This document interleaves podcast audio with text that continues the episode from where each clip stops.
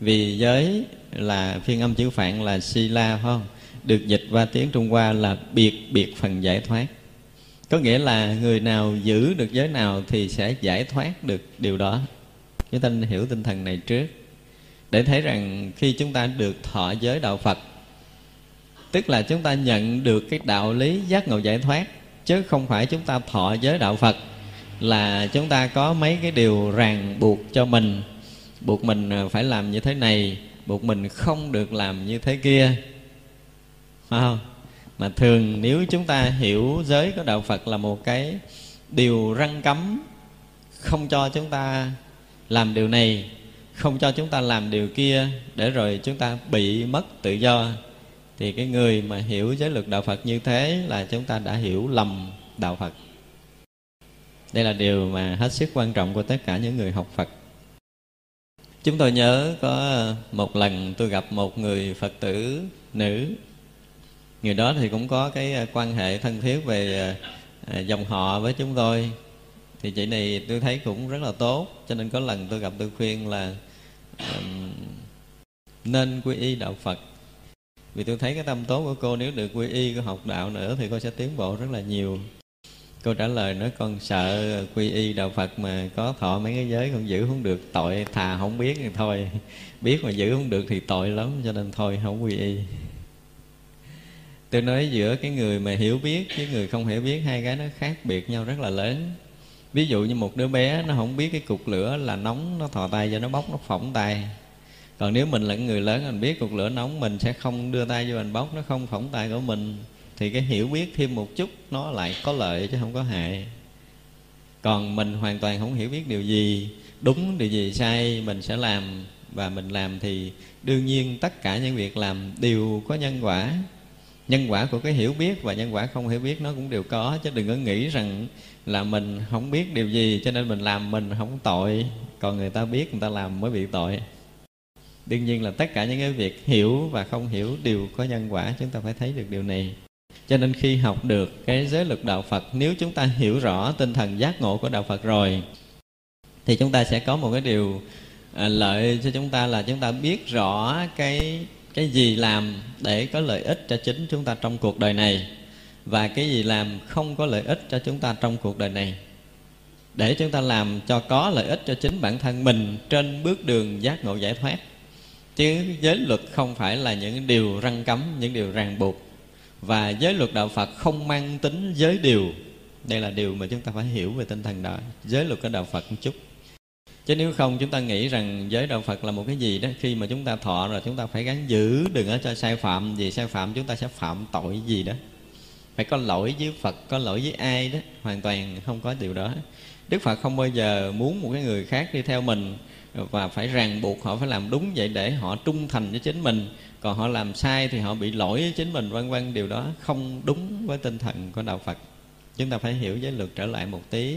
Để chi? Để chúng ta càng giữ giới nhiều chừng nào, thì chúng ta sẽ đạt được nhiều cái đỉnh, nhiều cái hướng giác ngộ chừng đó.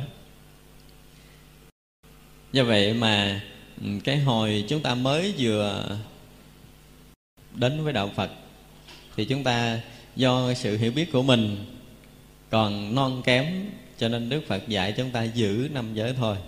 Phải không? Vì cái khả năng của chúng ta và cái trình độ tu tập chúng ta ngang cái từng nào thì đức phật giao cho chúng ta cái thấy hiểu về cái cuộc sống giới pháp chừng đó.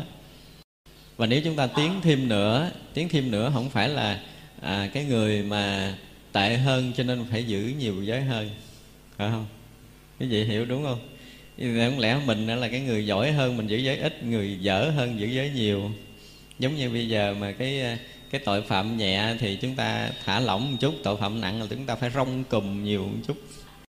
Nếu chúng ta hiểu giới đạo phật cái kiểu đó thì nó sẽ là hiểu lầm đạo phật, đúng không? Do vậy mà à, khi càng học sâu ở trong đạo phật thì chúng ta lại biết nhiều cái cửa ngõ để đi đến giác ngộ giải thoát hơn.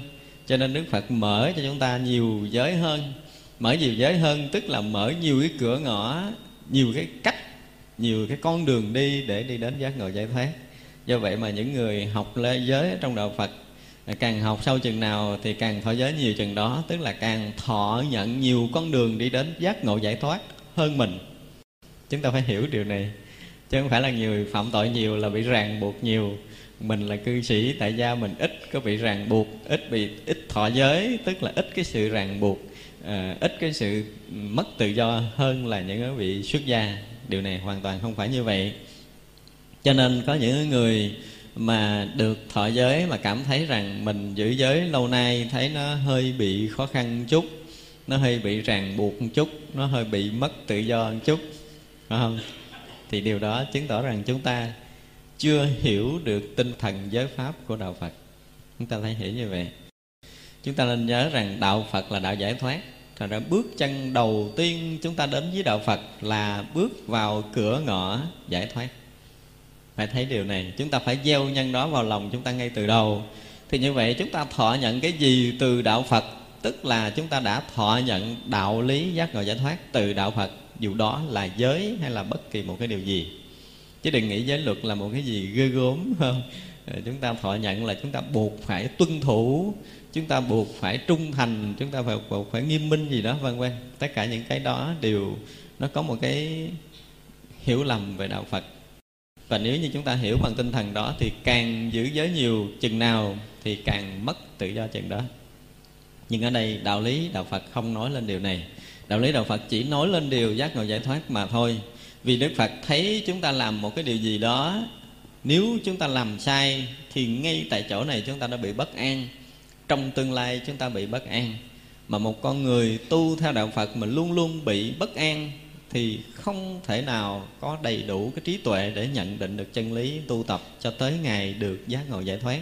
Do vậy đức phật khuyên chúng ta đừng có làm cái điều đó để cho đời sống chúng ta được bình yên.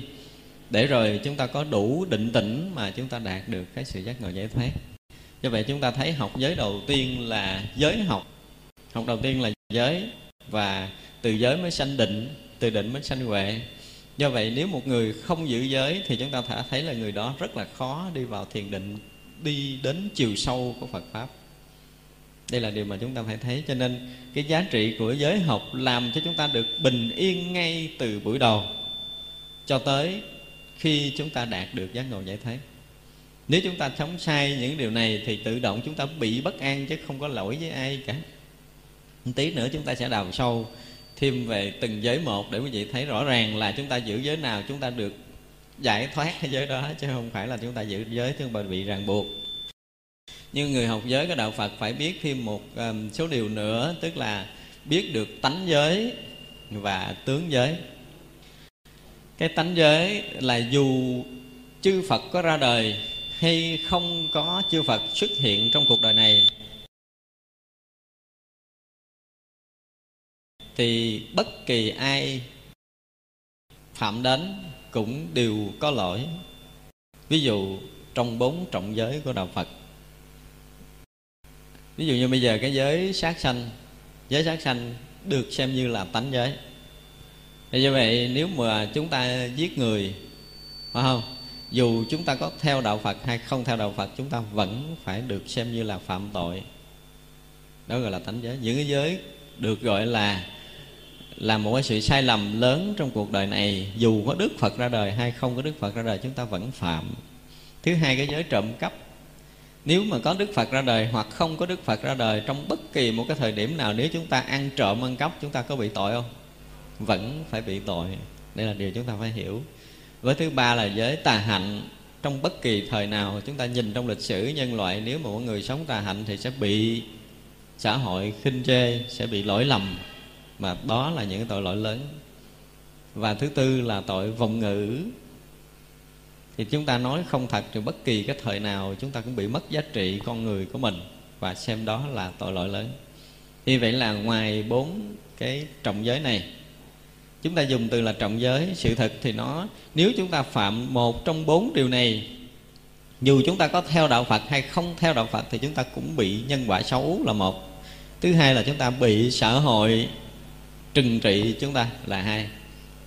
Đó, cho nên đó gọi là tánh giới. Còn tướng giới là những cái giới giới, một phần tánh giới nữa là là ở về mặt giới pháp của đại thừa. Mà tánh giới là nói về tâm giới cho nên đó, có những cái giới mà chúng ta phạm ở tướng nhưng mà tánh không phạm. Ví dụ cái này nó nó sẽ dẫn tới cái chỉ trì tác phạm mà tác trì chỉ phạm ở phía sau nữa. Bây giờ chúng ta ví dụ ví dụ như bây giờ à, chúng ta nói vọng ngữ. Cái này nó dính tới chỉ trì tác phạm luôn bây giờ trong giới nó có một cái điều, thí dụ như chúng ta chỉ tức là chúng ta dừng lại, chúng ta không có nói sai giới á, thì trong giới pháp kêu chúng ta là không được vọng ngữ. Nếu mà chúng ta không nói bất kỳ một cái lời vọng ngữ nào, thì cho chúng ta là trì, tức là chúng ta gìn giữ giới, tức là chỉ có nghĩa là trì, tác có nghĩa là phạm. Thì giờ nếu một người nào mà nói chuyện vọng ngữ, thì coi như người đó là phạm giới phải không? Phạm giới nhưng trong giới nó có là tác thì trì, chỉ thì phạm. Thì như vậy nếu mà chúng ta ví dụ như là trong cái cuộc chiến tranh, lỡ có một người tội phạm chạy ngang cái nhờ mình chỉ cho chỗ cái họ họ núp để họ tránh đi cái cái sự đuổi bắt của kẻ địch, thì chúng ta đã giấu người đó ở một cái chỗ hết sức kín đáo, không ai biết được một hồi cái người đuổi bắt tới hỏi mình là, anh hồi nãy giờ có thấy cái người đó đi ngang đây không? Thì nếu như bây giờ mình giữ giới là mình phải nói thiệt không? Nói ừ nãy tôi mới chỉ bà núp trong đó đó. Không. Thì vậy là người này sẽ bị chết, người này bị chết. Thì vậy là nó do, chúng ta vô tình nói giáo cho giặc để giết chết một người là chúng ta coi như chúng ta đã phạm giới. Tức là nếu như chúng ta chỉ là chúng ta giữ giới thì chúng ta vẫn phạm cái tội sát sanh, cộng sát với người khác còn nếu chúng ta chúng ta tác, tức là chúng ta đã phá cái giới vọng ngữ này bằng cách là chúng ta nói láo, là chúng ta nói là không có người đó ở trong đây, thì coi như chúng ta giữ được một cái mạng của người khác. Phải không? Giữ được cái mạng người khác, mà coi như chúng ta vẫn không bị phạm giới. Chúng ta vẫn bị không bị phạm giới. Thì đó là những cái trường hợp mà trong giới pháp có quy định, tức là có những cái sự sai lầm mà mang tính cứu giúp người không phải vì cái tham tâm không phải vì cái sân tâm mà chúng ta làm, thì những phần đó phải được xem lại, nó không có sai phạm, không sai phạm. Và hồi nãy chúng ta muốn nói thêm cái tánh giới, nó cũng giống như vậy. Tức là chúng ta có những cái giới mà chúng ta vừa tác niệm là chúng ta đã phạm rồi. Nhưng mà có những cái giới chúng ta đã làm trên cái hình tướng, nó là sai lầm, nhưng trong thâm tâm không bị dướng mắt trở lại thì gọi là tánh giới không phạm. Điều này nó rất là khó khó giữ cho nên người ta lợi dụng điều này mà người ta phạm giới pháp. Giống như bây giờ có những người uh, tu một thời gian rồi cái thấy mình tự tại mình uống rượu mình không có phạm giới. Uống rượu tôi uống uống chứ tôi đâu có dính rồi uống uống tức là tâm tôi không động tôi uống mà tâm tôi không động. Thì coi như là bên tướng giới thì phạm nhưng mà tánh giới thì người này hoàn toàn không động không nhiễm thiệt á, là rõ ràng người này không phạm không phạm ở tánh, nhưng mà ở tướng thì bị phạm thể tướng có nhân quả của tướng. Mặc dù không phạm, nhưng vẫn có nhân quả của nó. Nên có những cái mà có khi người ta cũng ờ, hiểu về lý luận của giới pháp, đạo phật á, thì người ta cũng mượn đó là một số địa việc sai lầm. Ờ, tôi làm làm, tôi đâu có nhiễm đâu. Làm tôi không nhiễm không nhiễm thì thì thì coi như không phạm cho nên là ở trong à, pháp bảo đàn thì lục tổ nói làm sao? Tâm bình thì nhập chi trì giới. À, nếu mà tâm mình thực sự là bình thì cái việc mà làm của chúng ta trong cái tâm bình lặng là không phạm. Thực sự nó có những cái điều ví dụ như bây giờ trong cái à, trong sử à, của nhà thiền có cái chuyện của ngài nam truyền á. Ngài nam truyền. Thì bữa đó trong chúng tranh nhau một con mèo. Tức là bên này giành bên kia giành thì cuối cùng mới đem lên ngày nam truyền ngày xử ngày nói là ta cầm con mèo ở đây, nếu ai nói được một câu thì con mèo này thuộc về người đó, còn nói không được là ta chém đầu con mèo này. Thì cuối cùng trong chúng không ai nói được cả. Không ai nói được thì buộc ngày năm truyền phải chặt đầu con mèo. Chặt đầu con mèo, nhưng mà không phải là vì tâm sân hận quán ghét con mèo mà chặt đầu. Như vậy nếu nói về nhân quả là chúng ta nói ngày năm truyền có phạm không? Có đó không phải là không. Mà với ngài ngài không phải bị gì với lý do là sân hận. Cho nên ở trong thông tâm của ngài không phải là gì cố sát theo như giống như người khác. Nhưng mà về tướng giới là coi như ngài phạm, ngài cũng mắc cái nhân quả để trả cái nhân quả về tướng giới này. Tức là ngài đã sát sanh. Không? Việc này thì không thể tránh được rồi. Nhân quả, mặc dù cái tánh nó không phạm, nhưng mà tướng nó lại phạm cho nên nếu mà chúng ta phạm cả tánh lẫn tướng thì cái cái cái cái cái nhân quả nó sẽ nặng hơn. Còn nếu phạm ở tướng giới mà tánh không phạm thì nhân quả nó sẽ có một cái gì đó nhẹ hơn chút, nhẹ hơn. Do vậy mà có những cái việc làm, ví dụ như chúng ta thấy trong lịch sử của thiền tông, chúng ta thường hay xem cái chuyện của gì? Cái ngày tế công hòa thượng, phải không? cái giới đầu tiên của ổng là uống rượu ly bì, uống rượu ly bì. Thứ hai là ăn mặc thoải mái. Thì như vậy là có những cái lúc người ta rèn trong của người ta trong những cái chuyện đó thì chúng ta không lường được. Đó là những cái giới pháp đại thừa, những cái bậc mà cao tăng thạc đức thì chúng ta không lường được. Nhưng mà nhìn về cái người chúng sanh phàm phu như chúng ta, mà chúng ta phạm giới pháp là coi như chúng ta đã bị cả tánh lẫn tướng một lượt luôn. Chúng ta khởi niệm để chúng ta uống rượu trong khi ngài uống rượu gì cái chuyện gì thì mình rõ ràng là mình không hiểu nổi. Nhưng mà rõ ràng ngài không phải là gì cái ghiền rượu để mà uống. Cũng không phải là thèm thịt để mà ăn. Thì chúng ta nhớ lại cái chuyện của ngài à, chiết công á, trong cái thời vua lương võ đế. Hàng ngày chiết công có cái tật là hay ăn con con chim bồ câu quay. Ăn ăn ăn thứ ngon á.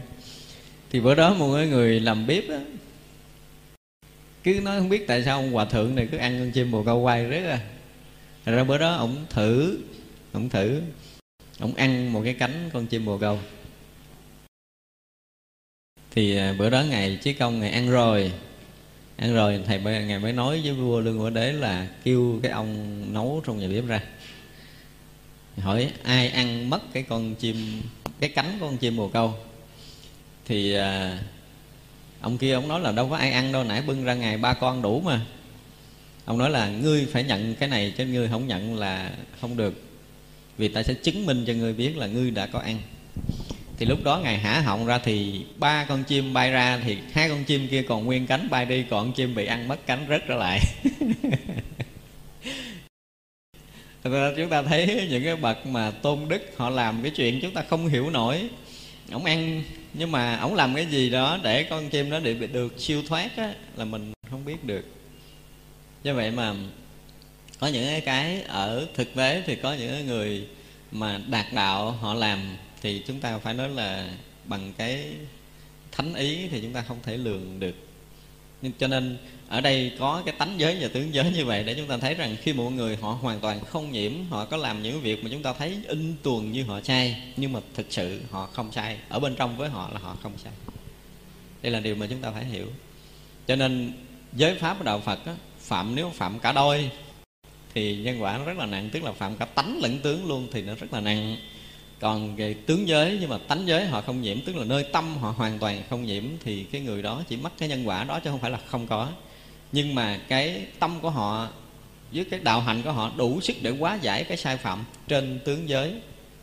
Đủ sức, ví dụ như ngài chí công thì ngài đủ sức để siêu độ cho một con chim bồ câu, hoặc là ngài làm chim bồ câu bên cái hình tướng nào đó, nhưng mà thực sự là con chim bồ câu không bị chết do ngài ăn. Khi ngài nhả ra thì con chim, cái người mà ăn á, người phàm phu ăn thì mất luôn cái cánh không mọc lại nhưng mà ngài đưa vô họng, ngài thả ra lại cái cánh mọc lại, bay nguyên hai con, còn con là không có. Đó, thì như vậy là để chúng ta thấy rằng, nói về tánh giới và tướng giới của đạo phật, chúng ta phải hiểu thêm một phần này. Và thực sự, thì chỉ có những bậc đạt đạo là phạm tướng mà không phạm tánh. Còn phạm phu chúng ta là phạm là phạm cả hai. Chúng ta khó chạy lắm. Ra khi mà chúng ta tu đến một trình độ nào để chúng ta hoàn toàn tâm bình lặng dù chúng ta làm bất kỳ một chuyện gì. Thì cái chuyện đó đều nhắm đến lợi lạc cho người khác mà làm, chứ hoàn toàn không có phải vì cái việc riêng của mình mà làm.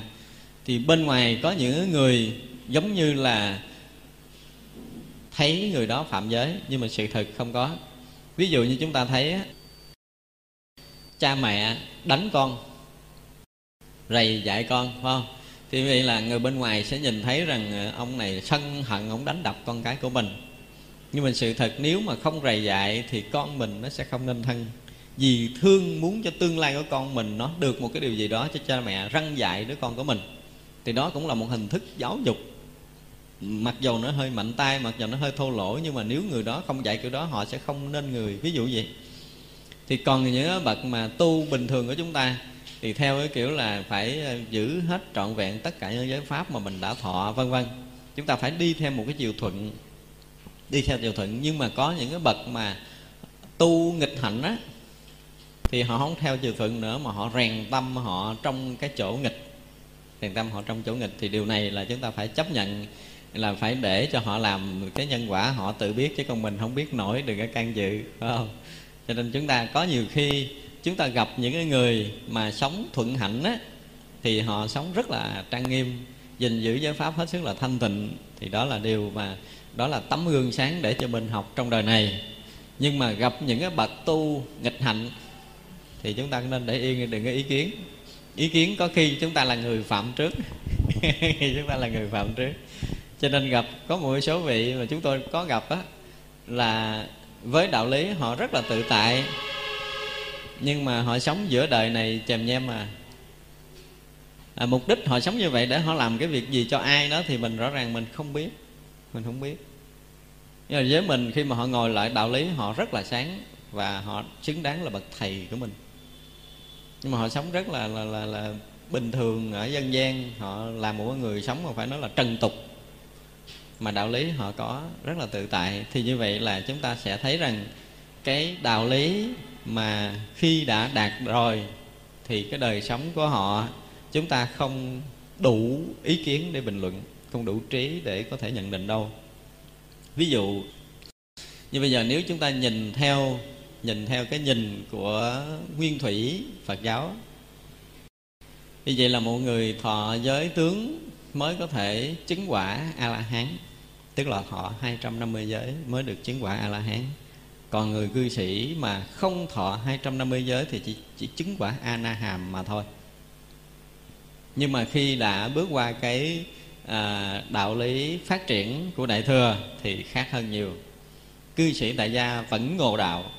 Phải không? Chúng ta thấy trong lịch sử là từ cái thời mà kinh Duy Ma Cật ra đời rồi kinh Thắng Mang tức là kinh Duy Ma Cật là một người cư sĩ nam chứng quả rồi cư sĩ nữ là ngày Thắng Mang, phu nhân cũng chứng quả. Tức là bước qua hệ thống đại thừa, chúng ta thấy là cư sĩ chứng quả rồi. Và dần dần qua tới Trung Hoa thì có bạn Long Quẩn. Qua tới Việt Nam thì có rất nhiều. Và nổi bật nhất là ngài Tuệ Trung thượng sĩ của chúng ta. Trong đời, trong sử ghi lại Tuệ Trung thượng sĩ có tới bảy bà vợ. Bảy bà vợ. Nhưng mà đời sống hết sức là thoát tục và lúc đó, trong cái lúc ngài Tề Trung thượng sĩ còn sống là vẫn giảng dạy đạo lý cho tăng ni trong thời đó tăng ni trong thời đó vẫn tới ngài Tuệ Trung thượng sĩ để học đạo. Và cái chỗ nhận định cũng như cái chỗ thâm nhập Phật pháp của ngài Tuệ Trung thượng sĩ mà trong lịch sử thiền thiền học của Việt Nam thì nói tới thiền là chúng ta phải nói tới ngài Tuệ Trung thượng sĩ. Thì đó là một bậc mà đại trí huệ được ngài Trần Thái Tông tôn xưng là thượng sĩ, tức là cái học hơn tất cả những cái học trong đời của ngài Trần Thái Tông đã gặp và rõ ràng, nhìn về Tuệ Trung thượng sĩ trong cái ngữ lục mà ngài để lại, thì chúng ta phải công nhận rằng chưa có một vị thiền sư nào ở Việt Nam mà nói là hơn Tuệ Trung thượng sĩ thì chúng ta cũng chưa từng gặp.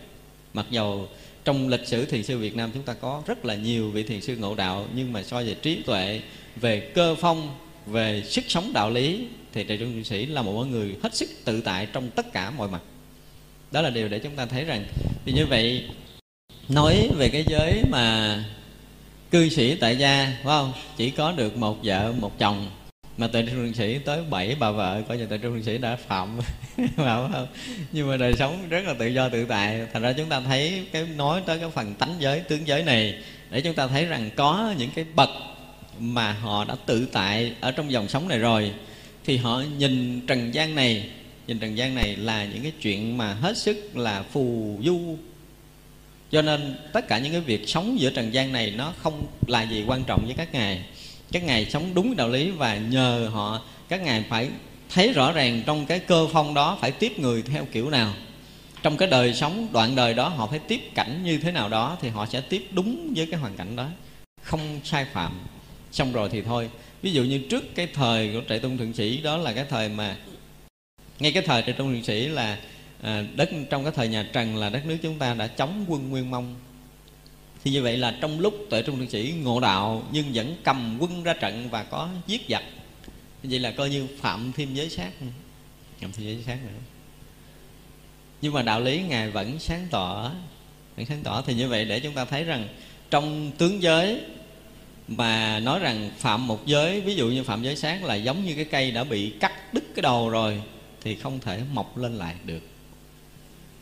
Nhưng mà về, nhìn về tánh giới thì nó lại có một cái cửa mở tức là về phạm tướng nhưng mà tánh không phạm. Nhưng mà ở đây chúng ta muốn nói lại để cho chúng ta có một cái hiểu rằng chỉ có những người thực sự thấu hiểu đạo lý, thật sự đạt đạo thì trên tướng họ phạm nhưng mà về tánh thì họ không phạm, tâm họ không phạm, tâm họ không nhiễm như vậy chúng ta mới thấy lại rõ ràng tinh thần giới học của đại thừa hơi khác hơn tinh thần giới học của tiểu thừa.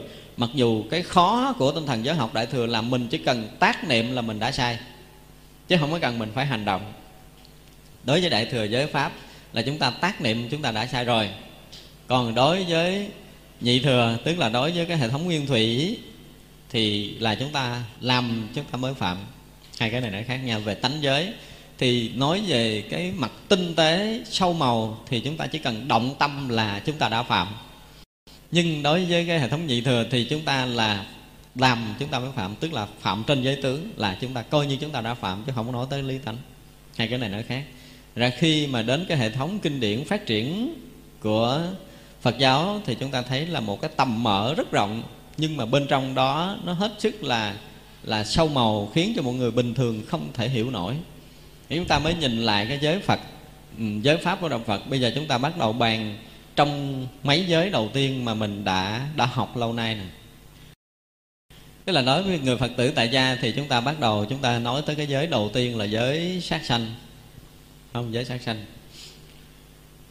Nếu mà một người học giới của đạo phật, học lấy giới vô lậu giải thoát của đạo phật, thì bất kỳ giới nào cũng đưa chúng ta đến chỗ vô lậu giải thoát ừ.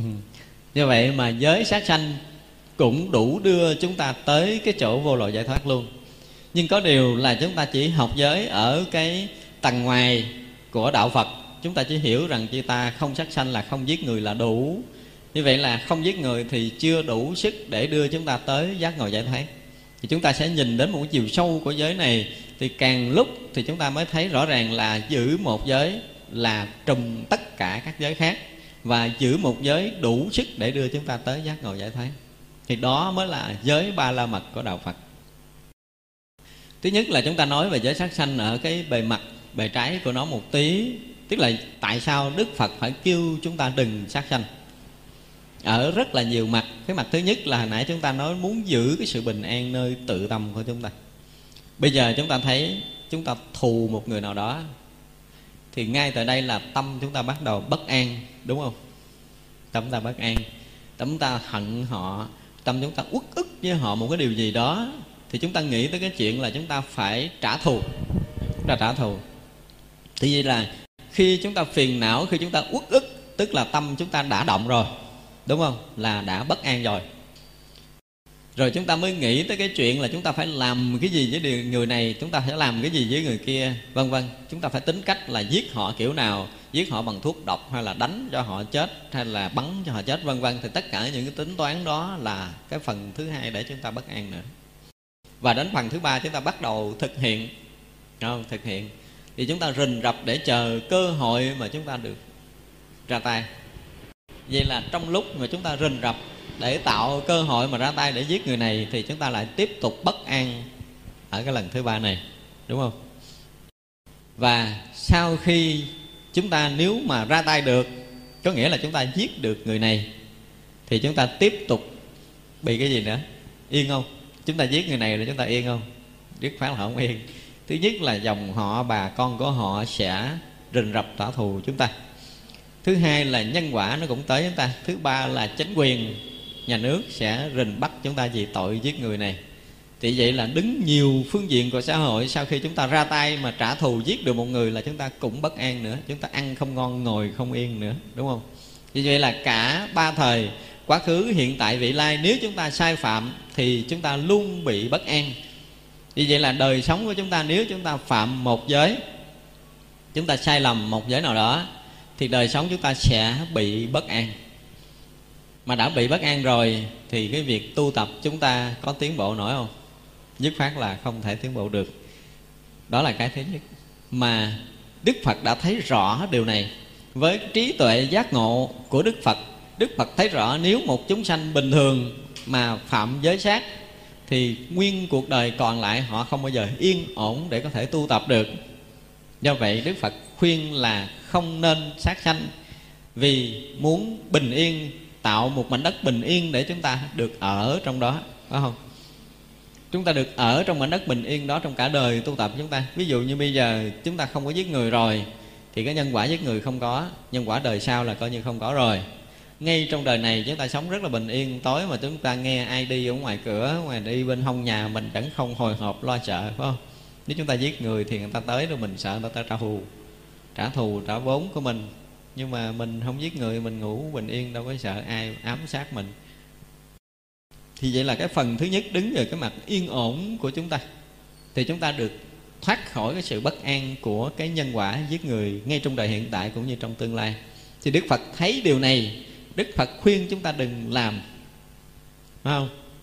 Thì chúng ta phải thấy ngược lại về giới pháp. Một giới thứ nhất không sát sanh nếu chúng ta không làm, thì chúng ta được sống bình yên còn chúng ta làm thì chúng ta sống bất yên. Cho nên chúng ta chọn con đường bình yên chúng ta đi mà chúng ta không chọn con đường bất an chúng ta đi. Thì như vậy gọi là chúng ta giữ giới giữ giới. Chứ không phải là gì đức phật dạy chúng ta phải làm điều này. Bây giờ mình á, là giết người là mình phải bị đọa địa ngục nè.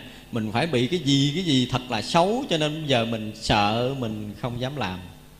Đúng không? Lâu nay là chúng ta nghĩ là mình giữ giới đạo phật là mình sẽ được ờ, À, đủ tư cách đời sau lên làm người, còn phạm cái đạo phật là chúng ta phải bị đọa, chỗ này bị đọa, chỗ kia, cho nên chúng ta sợ bị đọa mà chúng ta không dám phạm.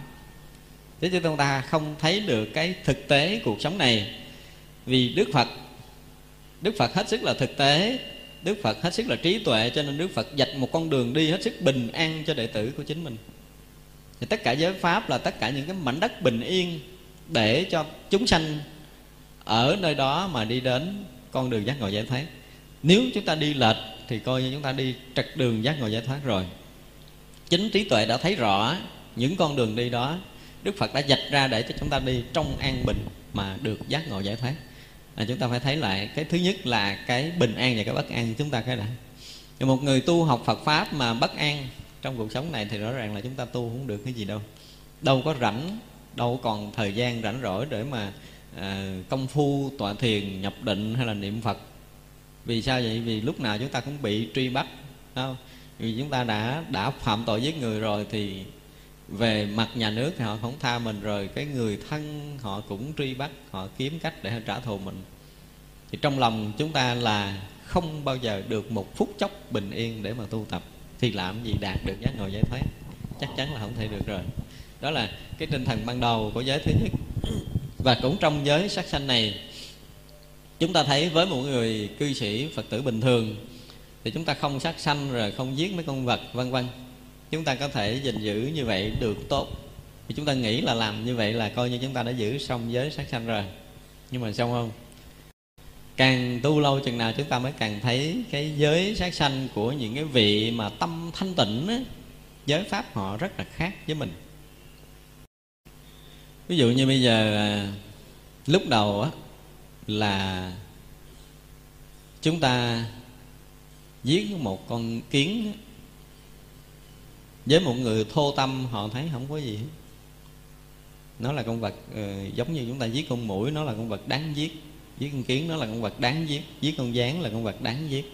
Với một người bình thường với cái tâm thô động thì họ thấy chẳng có gì cả thậm chí cả những người mà không họ giới đạo phật thì họ giết giết thú thì chúng ta thấy nó bình thường đúng không thậm chí họ làm vui nữa đối với mấy đứa bé mà nó ngắt đầu con dế họ nó thấy nó vui nữa nhưng bây giờ khi chúng ta học đạo phật là chúng ta không được sát sanh thì chúng ta sợ bị đọa cho nên chúng ta không dám giết mấy con vật đó thôi chúng ta sợ nhân quả xấu cho nên chúng ta không giết thôi như vậy là chúng ta lỡ phạm là chúng ta nghe bất an ở cái chỗ là chúng ta đã vì chúng ta đã không giữ tròn giới pháp mà chúng ta nghe tâm, nghe lòng mình bất an. Đúng không? Dù giết nhân vật nhỏ. Nếu một người mà học giới cho nó nghiêm túc, thì mỗi lần chúng ta phạm chút vậy chúng ta nghe trong lòng mình nó ái náy, nó khó chịu lắm. Nhưng mà nếu chúng ta tu nhiều chút nữa thì càng phạm nhỏ chừng nào, chúng ta càng nghe lòng chúng ta sao động chừng đó. Thành ra khi mà chúng ta còn thô tâm á, chúng ta giết con vật lớn, chúng ta thấy nó bình thường quá thôi thì nó là con vật nó cũng ờ, mình không giết nó bữa nay thì mai mốt nó cũng chết. À, chúng ta có thể bỏ qua bằng cái kiểu đó. Nhưng chúng ta tu tốt chừng nào á thì chúng ta mới thấy rằng cái cái việc mà phạm mà cố ý hay vô tình nó cũng là phạm. Rồi tâm chúng ta thanh tịnh chừng nào thì cái việc mà giới pháp chúng ta càng sâu lắng chừng đó. Ví dụ như bây giờ ở trong giới luật đức phật dạy chúng ta là làm sao? À, trong khi uống nước là phải lọc cho hết vi trùng mới được uống với cái trí tuệ đức phật là thấy trong bát nước có tám muôn bốn vạn con vi trùng. Nếu mà uống nước mà không có à, lọc và không có trì chú là như ăn thịt chúng sanh. Như là chúng ta với cái mắt bình thường từ xưa giờ chúng ta không thấy được điều này. Cho nên là chúng ta uống nước là chúng ta cứ uống thôi phải không? Nhưng mà cái nhìn của chư Phật khi uống nước mà không trì chú không tụng niệm đàng hoàng coi như ăn thịt chúng sanh rồi. Đó là một điều phạm mà với trí của bậc thánh thì mới thấy cái sự sai phạm nhỏ nhiệm của chúng ta như vậy. Và cái thứ hai nữa là à, chúng ta thấy là như trong giới luật đức phật dạy là ban đêm chúng ta có cái à, cái đèn là chúng ta phải lấy gì đậy để con côn trùng nó bay vô nó chết. Thì vậy là vô tình chúng ta phạm cũng phạm giới sát nữa. Với trí tuệ đức phật đã thấy rõ điều này. Và một điều nữa là đức phật dạy à, với cái giới luật có một số điều ví dụ như là ban đêm mà mấy cái chậu nước là chúng ta không được quyền để vì để ngạ quỷ đi ngang thấy nước uống được cổ nó cháy, nó đau khổ là coi như chúng ta cũng vô tình phạm giới.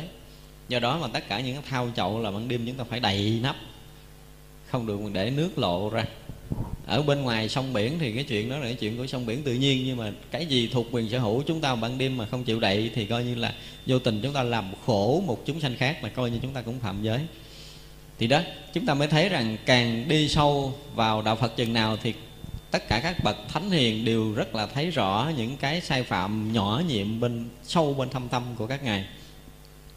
Chúng ta thấy rằng trong kinh dạy rằng là tất cả các vị đã bắt đầu chứng quả a la hán trở lên thì không còn phạm giới sát nữa, dù đó là vô tình. Đây là điều chúng ta phải thấy nha. Tức là tất cả các vị a la hán đi trên đường là không bao giờ đạp dẫm chết bất kỳ con côn trùng nhỏ nhất nào luôn. Đây là điều mà trong kinh đã có nói. Và cũng chính cái chuyện này mà có một lần ngoại đạo du khống đức phật. Quý vị nghe chuyện này rồi, phải không? Chuyện này là chúng ta nói đây là lần thứ mấy rồi? Tức là có một lần có một vị ngoại đạo du khống đức phật. Tại vì nghe đồn á là những vị chứng quả rồi là không còn sát sanh nữa. Mà ông đạo, ngoại đạo này, ông thấy đức phật đi trên đường đó. Bây giờ ông muốn phá uy tín đức phật bằng cách ông giết côn trùng, ông quăng vô dấu chân của đức phật đã đi thì ông du khống ông nói là đức phật đã dẫm chết côn trùng thì chứng chứng tỏ rằng đức phật không chứng thánh quả. Thì dân làng chạy ra coi không? dân làng chạy ra coi và những người mà hiểu biết thì thì đều biết rằng bất kỳ một vị thánh nào đi ngoài đường mà đạp chết một con côn trùng thì biết người đó không có chứng thánh. Mà đức phật là một bậc đã đã chứng được phật quả rồi thì đâu có lý nào đức phật là đạp chết một con côn trùng. Vì vậy mà chúng ta thấy khi con côn trùng đã rớt vào dấu chân của đức phật á, thì liền sống vậy mà không phải sống bình thường, mà nó sống còn mạnh hơn trước. Khi dân làng chạy ra thấy mấy con trùng nó nhảy múa trong cái dấu chân của đức phật dễ sợ. Để chúng ta thấy rằng cái, một phần chứng tỏ rằng cái thánh quả đức phật đã chứng đến một cái mức độ cùng cực rồi. Tức là chứng được phật quả rồi thì không có bất kỳ một lý do tác ý hay là không tác ý mà để phạm giới sát cả cho nên chúng sanh có quăng vô cái dấu chân đức phật là cái phước của nó để nó được sống dậy mà sống mạnh khỏe hơn. Thấy rằng cái từ bi của đức phật, chúng ta thấy cái lòng từ đức phật đủ mà chuyển hóa một cái nghiệp của một cái loại chúng sanh. Không phải nó đơn giản là nó sống dậy trong bằng chân đức phật đâu, mà nó còn có cái phước báo khác để nó được thăng qua cái kiếp của nó nữa. Đó là điều để chúng ta thấy. Cho nên mới thấy rằng cái hồi mà chúng ta còn phàm phu tâm chúng ta thô động á thì cái giới chúng ta giữ nó rất là thô tức là chúng ta không giết người là đủ rồi. Nhưng mà chúng ta càng tu lâu chừng nào thì chúng ta thấy cái tâm chúng ta càng lắng động chừng đó. Mà tâm chúng ta càng lắng động chừng nào thì chúng ta chỉ cần một chút sai phạm nhỏ là chúng ta đã thấy chúng ta dao động bất an rồi. Chúng tôi nhớ có một lần à, chúng tôi quen một cái anh ờ, phật tử tại gia. Thì có lần về tôi gặp tôi nói chuyện thì anh này cũng biết đạo phật được ờ, khoảng 3 năm lúc đầu tu rất là tinh tấn. Và bây giờ về thì gặp anh là nhậu xỉn rồi. Anh nói chuyện với chúng tôi. Anh nói là à, hồi mà con mới quy y đạo phật á anh nghĩ là nó thiền kiểu này nó hơi cao. Anh mới quy y đạo phật á thì anh lỡ giết con kiến anh đi đạp con dáng gì đó anh nghe trong lòng ái nái khó chịu vô cùng. Như bữa nay anh tự tại đến mức là anh giết con gà anh thấy tỉnh queo à. tôi nói bệnh rồi. Bệnh rồi chứ không phải tự tại đâu. Vì cái người tu càng lâu, chừng nào muốn có sự sai phạm nhỏ, họ đã thấy từ trong cõi lòng của họ là nhưng mà cố ý sát sanh một con vật mà thấy lòng không dao động, chứng tỏ rằng cái tâm thuộc về chay chay tâm rồi. Là sắp sửa giết một người, thấy cũng không có lý do gì và sắp sửa sẽ giết nhiều người, vẫn thấy tâm không dao động, tức là trở thành một người, chuẩn bị trở thành một người đại ác. Tức là lâu nay anh dụng công trật bờ lề rồi. Trật bờ lề, nó mới tình trạng đó. Cho nên là đối với đạo phật á, thì chỉ trừ những cái bậc tu nghịch hạnh như hồi nãy chúng ta nói thôi. Còn lại tất cả những cuộc sống này, những cái bậc tu thuận hạnh là họ không bao giờ làm bất kỳ một cái sai lầm nhỏ nhiệm nào trong đời sống này đâu và những người càng chứng thánh chừng nào, càng ít đi cái sự sai phạm chừng đó, vì trí tuệ đó, họ đã đủ để nhìn thấy trần gian này, cái gì cần làm, cái gì không cần làm. Do vậy mà họ làm cái gì có lợi lạc chúng sanh, và không lợi lạc chúng sanh là họ không bao giờ sai phạm. Đừng nói tới cái chuyện làm bất lợi người khác, mà lấy sanh mạng của người khác coi như là đã làm chuyện bất lợi rồi, đúng không? Cái gì là chuyện đó với những bậc giác ngộ họ không bao giờ sai phạm.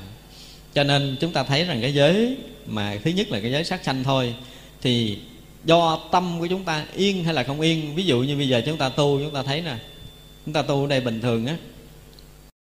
Hồi trước khi chúng ta vô đây chúng ta tu phật thất á ha, thì có khi là chúng ta giết trùng, giết dế chúng ta thấy nó bình thường lắm. Nhưng nếu chúng ta tu ở đây mà có tiến bộ thật sự á, quý vị tu có tiến bộ thật sự thì quý vị lỡ mà bữa nào mình đi kinh hành mình đạp một kiến cái mình nghe nó chột dạ mình thấy nó khó chịu. Lý do sao? Là mấy ngày nay tâm mình nó yên rồi. Mấy ngày nay tâm mình nó yên cho nên mình chỉ cần sai phạm nhỏ mình đã thấy rõ. Nhưng mà cái hồi tâm mình không yên á thì mình sai phạm lớn, mình vẫn thấy không rõ. Đó thì như vậy là tùy cái tâm của một người hành giả tu tập theo đạo Phật như thế nào thì giới pháp nó càng sâu lắng, càng thanh tịnh, càng sâu sắc chừng đó. Như vậy là chúng ta nói tới cái giới sát sanh ở một cái chiều bên ngoài là giết những loài chúng sanh bên ngoài thì tâm chúng ta đã bất an dao động. Thì chúng sanh ở trong kinh theo cái hệ thống đại thừa, chúng sanh là tập chủng duyên sanh, là chủng chủng duyên sanh, tức là chúng sanh bên trong của chúng ta. Là những cái ý niệm xảy ra trong đầu óc của chúng ta. Thì nếu như chúng ta vẫn còn giết chúng sanh đó là chúng ta vẫn còn tiếp tục phạm giới pháp nữa. Cho nên chúng ta còn bị bất an hoài, đúng không? Tức là bây giờ khi mà chúng ta ngồi niệm phật bây giờ nếu mà chúng ta bình yên mình niệm nam mô di đà phật không á, thì đâu có gì để bàn. Nhưng mà khi chúng ta niệm phật hồi trong lòng chúng ta nghĩ chuyện này, chúng ta nghĩ chuyện kia, chúng ta giận người nọ, chúng ta thương người kia, chúng ta ghét người bên trái mà thương người bên phải, vân vân. Những cái ý niệm nó xảy ra. Và khi những ý niệm này xảy ra rồi á, là chúng ta thấy ờ như vậy là nếu mình niệm phật mà có những ý niệm buồn thương giận ghét xảy ra là không đúng. Cho nên chúng ta cố tình, đúng là diệt trừ những ý niệm này và nếu chúng ta diệt trừ được, thì sao chúng ta sanh tâm quan hỷ, đúng không? Một là chúng ta bằng cách là chúng ta quán tất cả các ờ, các ý niệm này nó là không, nó là quyển, nó là giả gì đó để cho ý niệm này được tắt mất ở trong lòng của mình. Hai là chúng ta niệm phật lớn lên để chúng ta lấn át những vọng tưởng này, phải không? Ba là chúng ta cố gắng chúng ta đè nén. Tự mình tự mình làm cho hết những ý niệm này hoặc là chúng ta mượn cái phương tiện niệm phật hoặc là mượn phương tiện gì đó để làm cho hết những ý niệm này. Hoặc là khi ý niệm này xảy ra chúng ta tùy hỷ. Thì vậy là chúng ta phạm một trong ba đơ, điều mà trong giới đã nói phải không? Tức là tự sát tha sát và tùy hỷ sát. Tức là chúng ta tự mình dẹp cái ý niệm hoặc là chúng ta mượn phương tiện của câu niệm phật, hoặc là chúng ta mượn cái pháp quán nào đó cho chúng ta làm cho tất cả ý niệm trong thâm tâm của chúng ta nó được tắt mất.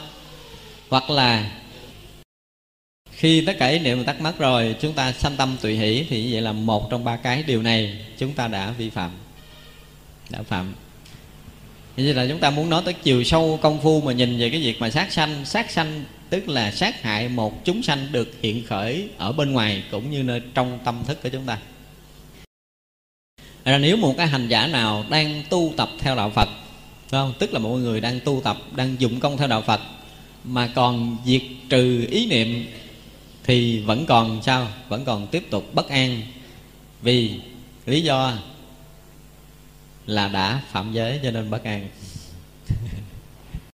Phạm giới đúng mà chúng ta vẫn còn phạm, tiếp tục phạm giới sát ở trong tự tâm của chính mình do vậy mà chúng tôi nói giới sát, nếu mà một người giữ thực sự thanh tịnh là từ bên ngoài chúng ta không phạm là chuyện đó chúng ta không bàn rồi, chuyện này là ai cũng biết, phải không? Nhưng mà từ trong thâm tâm chúng ta mà không còn phạm giới sát nữa, thì người đó mới chứng được đạo quả vô thượng chánh đẳng chánh giác. Phải không? Tức là đi đứng rồi nằm trong tâm họ hoàn toàn lắng yên, không hề có một động niệm. Tức là không có chúng sanh sanh ra khi đối duyên xúc cảnh thì không diệt trừ chúng sanh để không tiếp tục phạm giới sát nữa thì người này bắt đầu bình yên liền. Tức là nơi lục căn tiếp xúc lục trần mà thanh tịnh thì liền liền được bình yên. Thì coi như chúng sanh không sanh ra nữa chúng sanh không diệt đi nữa chúng ta không diệt trừ chúng sanh là coi như chúng ta không phạm giới sát này. À, nó đứng về mặt công phu thì chúng ta phải thấy tới điều này một chút. Để thấy rằng giới của đạo phật càng lúc nó càng sâu chứ không đơn giản là chúng ta với người một cách bình thường nữa, phải không? Như vậy là một, trong tâm của bất kỳ một hành giả tu tập nào đi theo con đường của đạo phật, nếu như bây giờ chúng ta còn diệt trừ, còn lấy, còn bỏ, tức là chúng ta vẫn còn tiếp tục sai lầm trong giới pháp của đạo phật này. tiếp tục sai lầm. Và như vậy là chúng ta còn sai lầm thì chúng ta vẫn còn tiếp tục bất an. Cho nên quý vị nhìn thấy đi, từ trước giờ mình niệm phật mà khởi ý niệm lên, mình đè, mình nén, mình làm cái gì đó để cho ý niệm này mất, là chúng ta bình yên không? Đâu bình yên được đâu, phải không? Chúng ta vẫn còn bất an chứ mà. Đó là cái này chúng ta phải thấy. Thật ra đứng về chiều sâu tâm linh, Chúng ta nhìn kỹ lại trong cái việc tu tập của mình Là chỉ cái giới này thôi. Nếu chúng ta gìn giữ thật sự mà nghiêm túc, Thì gần như trong đi đứng nằm ngồi là chúng ta không tác niệm Để chúng ta không diệt trừ ý niệm Trong khi chúng ta đối duyên xúc cảnh. Thì lúc đó, người này mới được gọi là giữ giới thứ nhất thật sự thanh tịnh chứ còn nếu mà chúng ta thấy mà chúng ta còn khởi niệm thì dứt khoát là chúng ta phải diệt trừ. Chúng ta phải làm cho ý niệm lắng đi. Và người nào trong lòng còn muốn dứt trừ ý niệm, người nào còn muốn dẹp tất cả những vọng niệm nơi tâm của mình, muốn đè nén, muốn làm cho nó hết, muốn quán nó như quyển, muốn cái gì đó, để cho không còn diệt, không còn một chúng sanh để nở nơi tâm mình, tức là cái ý niệm sát nơi thâm tâm vẫn còn tiếp tục. Và vẫn còn bất an mãi mãi, không bao giờ bình yên được trừ trường hợp một hành giả tu theo đạo phật mà không còn có ý niệm lấy bỏ nơi tâm của mình, thì chừng đó mới thực sự bình an. Thì chỉ là khi chúng ta thấy là thấy, ngoài ra chúng ta không thêm cái gì nữa thì chúng ta không lấy, không bỏ, phải không? Nhưng mà thấy ở đây chúng ta khởi niệm nó là đẹp, nó là xấu, để chúng ta chọn cái đẹp, chúng ta bỏ cái xấu, tức là chúng ta còn tiếp tục dấn trên con đường bất an. Mà theo đạo Phật cứ bất an như vậy thì rõ ràng là chúng ta bị dao động tiếp tục và không thể đạt được cái định sâu của Phật pháp đó, cho nên về mặt giới pháp chúng ta mới thấy rằng tới cái chiều sâu tu tập. Cho nên chúng ta học bất kỳ một cái điều gì của đạo phật, chúng ta phải à, chịu khó chịu khó quay về chiều sâu để chúng ta nhận cho tới những cái đỉnh điểm của tất cả những cái điều mà đức phật đã nói, cũng như hồi trước mà chúng ta đã nói tới vô thường cũng vậy. Khi mà chúng ta nhận hiểu được lý vô thường, tức là nhận được cái đạo lý giải thoát tự tại giữa dòng sống này thì ở đây cũng vậy, giới pháp của đạo phật hồi nãy chúng ta nói rồi, tức là giới là phải đạt tới cái gì? Đáo vị ngạn, phải không?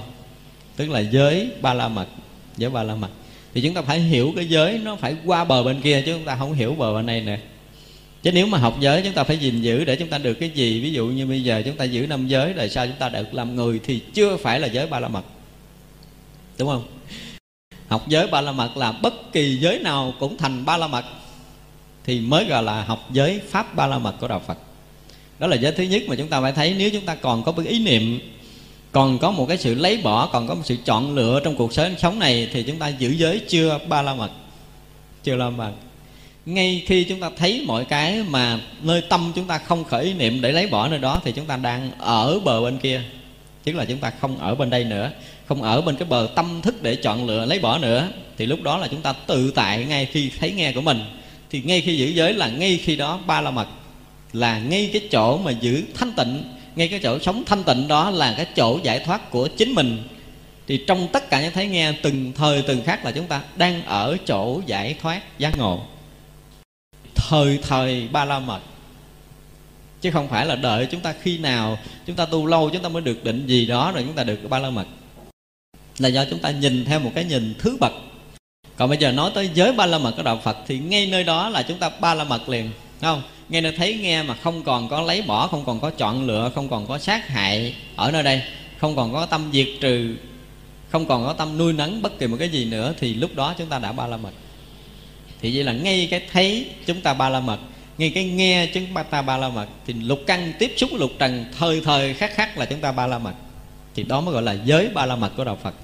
À thì như vậy chúng ta tu đã nói là đã học lục độ ba la mật thì chúng ta phải học cho tới ba la mật, chứ chúng ta không có học lưng chừng. Cho nên giới pháp thì chúng ta tùy cái trình độ hiểu biết công phu của chính chúng ta, mà chúng ta đạt đến cái đỉnh điểm sâu màu của Phật pháp hay là chúng ta ở ngoài cái dòng nông cạn bên ngoài. Chứ không phải giới là không giải thoát. Chúng ta đừng nghĩ là giới năm giới của Phật tử thì chỉ được cái quả là, cái nhân là chúng ta giữ năm giới, đời sau chúng ta được cái quả làm người thì không ba la mật rồi. Cứ giữ vậy là giữ một cái chừng nào đó thôi. Chứ là giống như chúng ta tu nhân để làm người, để làm sao chúng ta được làm người. Nhưng mà ở đây chúng ta tu để được giác ngộ giải thoát. Thì bất kỳ cái điều gì đức phật đưa ra là chúng ta phải đạt đến cái đỉnh điểm giác ngộ giải thoát thì chúng ta mới chịu dừng. Đó là tinh thần học phật của mình. Không, còn giới thứ hai, giới thứ hai của cư sĩ tại gia là giới không trộm cắp. Thì vậy là chúng ta không lấy của bên ngoài, chúng ta không bàn nữa. không, cái chuyện này là ai cũng biết rồi. Bây giờ chúng ta nói tới cái chiều sâu mà chúng ta không có thấy biết. Ví dụ như bây giờ, chúng ta nhìn một cái người đẹp.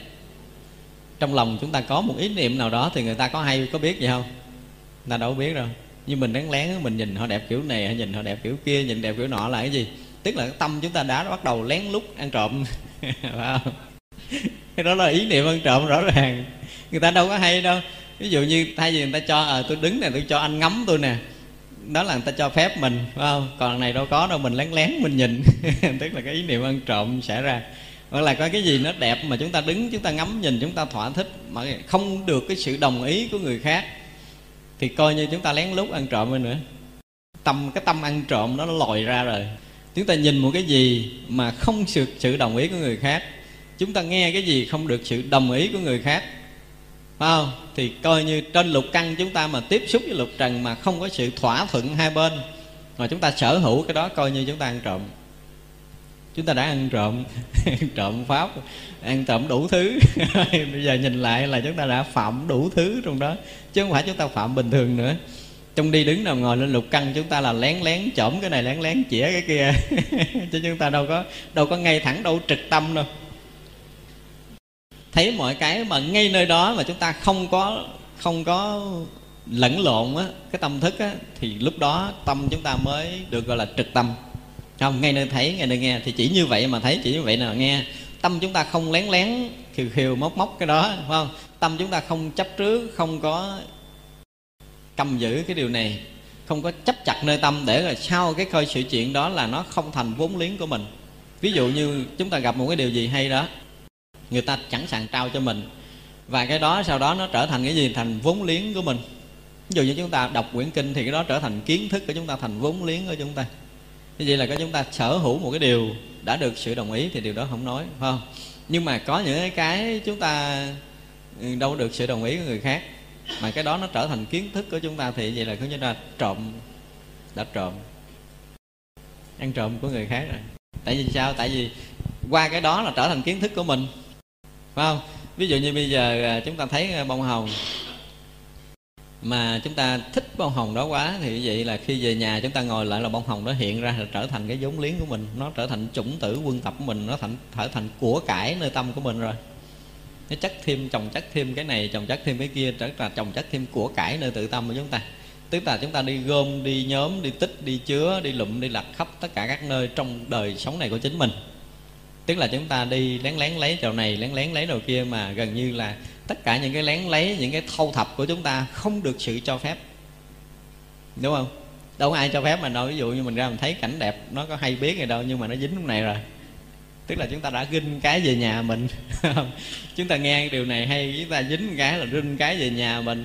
Chúng ta ngửi cái mùi gì thơm thơm, chúng ta rinh miếng về nhà mình, thì nhà mình đã chất đầy giống liếng của cải đó mà đâu có được sự cho phép của ai đâu tức là chúng ta đã phạm giới ăn trộm chưa? Phạm giới ăn trộm. Như vậy là là nếu mà giữ giới cho ba la mật một chút là dứt khoát là khi đối duyên xúc cảnh là chúng ta không được quyền gom chứa vào trong đây nữa. Tức là tích tập làm của riêng, vẫn còn tiếp tục quân chứa cái gì để làm của riêng cho chính mình, mà không được sự đồng ý của người khác coi như chúng ta ăn trộm. Là vậy là chúng ta phạm giới trộm là bao nhiêu? Ngày phạm mấy lần? gần như là đi đứng nằm ngồi là chúng ta đều gom chứa hết, đúng không? Mà đâu có ai đồng ý với mình điều nào đâu. Hỏi lại coi những điều mình gom chứa có ai đồng ý cho mình không? Không có. Mà không có thì coi như là chúng ta là thủ phạm, ăn trộm rồi. Như vậy là nếu mà giới thứ hai đi vào cái chiều sâu trong tâm linh để tu tập, thì bất kỳ mỗi người tu tập, một hành giả tu tập nào, đối duyên xúc cảnh là không được quyền gom chứa về cho mình nữa. Thấy là ngang đó, rớt liền, không có đem vô nhà đem vô nhà là coi như ăn trộm. À, đem vô nhà là coi như chúng ta ăn trộm chứ gì nữa. Như vậy là trong giới thứ hai nếu nhìn ở cái chiều sâu tu tập thì bất kỳ mọi người nào nếu mà gìn giữ tốt giới pháp này thì cũng đạt được ba la mật luôn. Phải không? Tức là lục căn tiếp xúc với lục trần mà không chấp mắt không quân tập thì người đó đạt được. Giác ngộ giải thoát ngay tại chỗ đó tức là ngay nơi thấy nghe mà giữ giới ăn trộm được cũng ba la mật luôn. Phải không? Đó là từng giới từng giới để chúng ta nhìn thấy làm sao mà mình được ba la mật đúng như giới ba la mật ở trong lục độ này. Thành ra giới của các vị Bồ Tát nó khác với giới của mình. Giới một phàm phu, phải không? Tức là học lục độ ba la mật, Tức là chúng ta học cái con đường sáu điều được giác ngộ giải thoát hoàn toàn ở ngay trần gian này Để chúng ta trở thành một bậc Bồ Tát thật sự bà Bồ Tát là bậc giác hữu tình Thì ngay nơi cái, nơi tâm thức chúng ta là chúng ta phải giác ngộ. Và chúng ta phải làm sao cho người khác được giác ngộ Thì mới chứng là một Bồ Tát. Thì khi chúng ta học lục độ ba la mật là chúng ta phải học cho tới cái đạo lý giác ngộ giải thoát này. Để thời thời khắc khắc trong trần gian này chúng ta đều bước chân tới cái mảnh đất được giác ngộ thì mới thật sự. Và điều thứ ba là cái gì? Là tà hạnh. Chúng ta có đảm bảo rằng chúng ta giữ năm giới theo kiểu hồi xưa, giờ chúng ta hết tà hạnh chưa? Hả đâu chưa chắc. Chưa chắc. Chúng ta nhìn thấy cái gì mà cái tâm chúng ta còn lén phén sở hữu tới cái đó là cái chúng ta phạm tà hạnh rồi. Đúng không? Bây giờ chúng ta nhìn ngắm một cái cảnh hết sức đẹp, chúng ta thấy thỏa lòng của mình thì chúng ta đã tà hạnh rồi. Chúng ta nghe một cái điều gì mà chúng ta thấy lòng chúng ta thỏa mãn? Thỏa mãn cái dục lòng, tức là chúng ta tà hạnh, trong khi người ta cũng đâu cho phép, đâu ai ký giấy cho mình thỏa mãn cái dục lòng với cái chuyện đó đâu. Như mình tự làm, phải không? Mình có ký thỏa thuận là tôi đến này để tôi thỏa mãn cái tâm tôi không có. Mình đến cái kia mình thỏa mãn cái tâm mình không, đâu có. Đâu có ai cho phép mình làm chuyện đó. Nhưng mà mình thấy cái gì mình cũng muốn thấy cho nó đến thỏa mãn theo cái cái dục lòng của mình. Mình nghe cái gì mình muốn thỏa mãn theo dục lòng của mình. Nhưng mà cái thấy nghe đó được ai ký giấy cho phép? Không có không có không? Thì vậy là trong cái thấy nghe chúng ta tìm cầu, chúng ta luôn tìm cầu chữ thỏa mãn trong tâm thức của chúng ta. Tức là chúng ta luôn luôn đi tìm cái tà hạnh trong đó. Chúng ta dùng từ là tà hạnh, tức là cái mà hoàn toàn không có được chánh đáng trong đời sống này. Nhìn lại thì chúng ta, cái điều này có phạm nhiều ít. Phạm quá nhiều luôn, đúng không? Chúng ta thấy gì phải không thỏa mãn là mình không có chịu nghe gì mà không thỏa mãn, mình không chịu. Tức là trong đời này chúng ta vẫn còn cái tìm cái việc gì đó để cho tâm chúng ta được thỏa mãn. Thì chúng ta vẫn còn sai phạm tà hạnh. Cái hạnh chúng ta không chân chánh. Một người chánh hạnh, người chánh hạnh là ngay nơi thấy đó, ngay nơi nghe đó nơi cuộc sống này. Tức là ngay nơi lục căn tiếp xúc với lục trần là ở tại chỗ đó, họ không có cái tâm trà vại không có cái phân biệt để đấm trước. Không có cái phân biệt để ghét bỏ ở nơi đó thì mới gọi là chánh hạnh. Tức là ngay nơi thấy nhìn nhìn ở ngay tại chỗ đó mà thôi, không trước, không sau, không bên đây, không bên kia mới gọi là chánh hạnh. Chánh hạnh là cái hạnh chân chánh là trong tất cả mọi thời, mọi lúc trong cuộc sống này của chính chúng ta không được quyền lệch lạc khi chúng ta đối duyên xúc cảnh, thì đó mới gọi là chánh hạnh được. Còn nếu chúng ta thấy mà còn bẻ cong, còn bẻ dại, chúng ta thấy mà ví dụ thấy màu trắng thì nó đẹp hơn màu trắng hồi nãy, thấy màu trắng nó đẹp hơn màu đỏ, thấy màu trắng như thế này thế kia. Trắng là phải trắng như thế nào? Trắng thế này, trắng thế kia, trắng thế nọ, theo cái chiều uống công của tâm thức của chính mình. Thì cái thấy biết đó là cái thấy tà hạnh thì như vậy, nếu mà muốn tránh hạnh, thì ngay nơi đó mà chúng ta không được quyền có bất kỳ một cái tâm nào. Ngay nơi thấy, ngay nơi nghe, phải không? Thì nơi đó, sau khi mà chúng ta thấy rồi là coi như nơi tâm chúng ta hoàn toàn không còn cưu mang không còn có một bất kỳ một cái hình bóng nào rớt lại trong tâm thức chúng ta. Thì gọi là chúng ta sống chánh hạnh. Tức là nơi nơi, chỗ chỗ đều tự tại, tự do. Và mỗi khi chúng ta xúc cảnh là mỗi khi chúng ta thấy rõ ràng, an ổn, không dao động. Còn nếu thấy có sự dao động, tức là chúng ta bước vào hạnh tà như này là cái điều hơi khó, phải không? Đã là học giới ba la mật là chúng ta phải tới cái chỗ ba la mật hết mới được. Tới chỗ ba la mật. Như vậy là đối với số cảnh mà chúng ta không có bất kỳ một cái dao động nào để rồi chúng ta thỏa mãn, hoặc là không thỏa mãn nơi đó, thì chúng ta được gọi là sống chánh hạnh. Điều này dễ với mình không? Rất là khó vậy từ trước giờ mình thấy năm giới dễ giữ quá trời phải không nhưng mà tới đây tới đây chúng ta mới thấy rằng giới của đạo phật tới cái chỗ ba la mật thật sự. Cho nên chúng tôi nói là tu bất kỳ giới nào, nếu mà tu một giới là được giác ngộ giải thoát mà. Trong bốn đại trọng giới này, tức là bốn giới bốn giới hết sức quan trọng. Tại sao đức phật gọi là bốn trọng giới? Trong bốn giới này, bất kỳ chúng ta giữ trong sạch giới nào, đúng như hồi nãy giờ nói là chúng ta đều được giác ngộ giải thoát hết, cho nên mới gọi là bốn trọng giới nó mới thực sự là trọng giới. Và bốn giới này đã trùm tất cả các giới khác. Không cần bàn mấy giới khác nữa, chỉ bốn giới này, một trong bốn giới này thôi. Nếu chúng ta giữ tốt, thì coi như xong một đời tu của chúng ta, chứ không cần phải tới năm giới. Và không cần tới 250 giới, không cần bất kỳ giới gì trong một những giới này mà nãy giờ mình phân tích, nếu chúng ta sống đúng. Phải không? Nãy giờ bất kỳ giới nào, nếu chúng ta sống đúng như vậy, thì chúng ta được giác ngộ giải thoát rồi. Chúng ta được ba la mật rồi, được đáo bị ngạn, được tới bờ kia rồi, chứ chúng ta không cần phải giữ nhiều như vậy là tới giới thứ tư là giới không vọng ngữ. Rõ ràng là nếu một người mà sống đúng không vọng ngữ, thì nơi tâm và nơi lời của họ không có hai. Phải không? Nơi tâm, nơi lời không có hai. Tức là giống như trong bát chánh đạo đức phật nói gì tới chánh kiến thì mới có được chánh ngữ. Phải không? Có chánh kiến mới có được chánh ngữ, còn chưa có chánh kiến thì không bao giờ có được chánh ngữ. Như vậy là người nào mà trong lúc nào chưa chánh kiến thì biết nói ra lời đó là bảo đảm còn bị vọng ngữ. Chứ gì nữa? Đây là điều để chúng ta thấy mà cái chuẩn chánh kiến của đạo phật là cái gì? Tức là giống như cái thấy biết hồi nãy giờ mình nói, nếu mà mình thấy biết duyên cảnh mà mình còn bị dao động, còn thấy hai bên tức là chưa chánh kiến. Đúng không? Ngay nơi đó, nếu mà mình thấy là thấy ngay nơi đó thôi mà tâm mình không có phân biệt phải quấy thì đó là chánh kiến còn nếu mình thấy cái này, mình hiểu nó là bông hồng, mình hiểu nó là bông trang, mình hiểu nó là bông ly, mình hiểu nó là bông gì đó, thì cái đó là cái thấy của tâm thức lệch lạc, không còn chánh kiến nữa.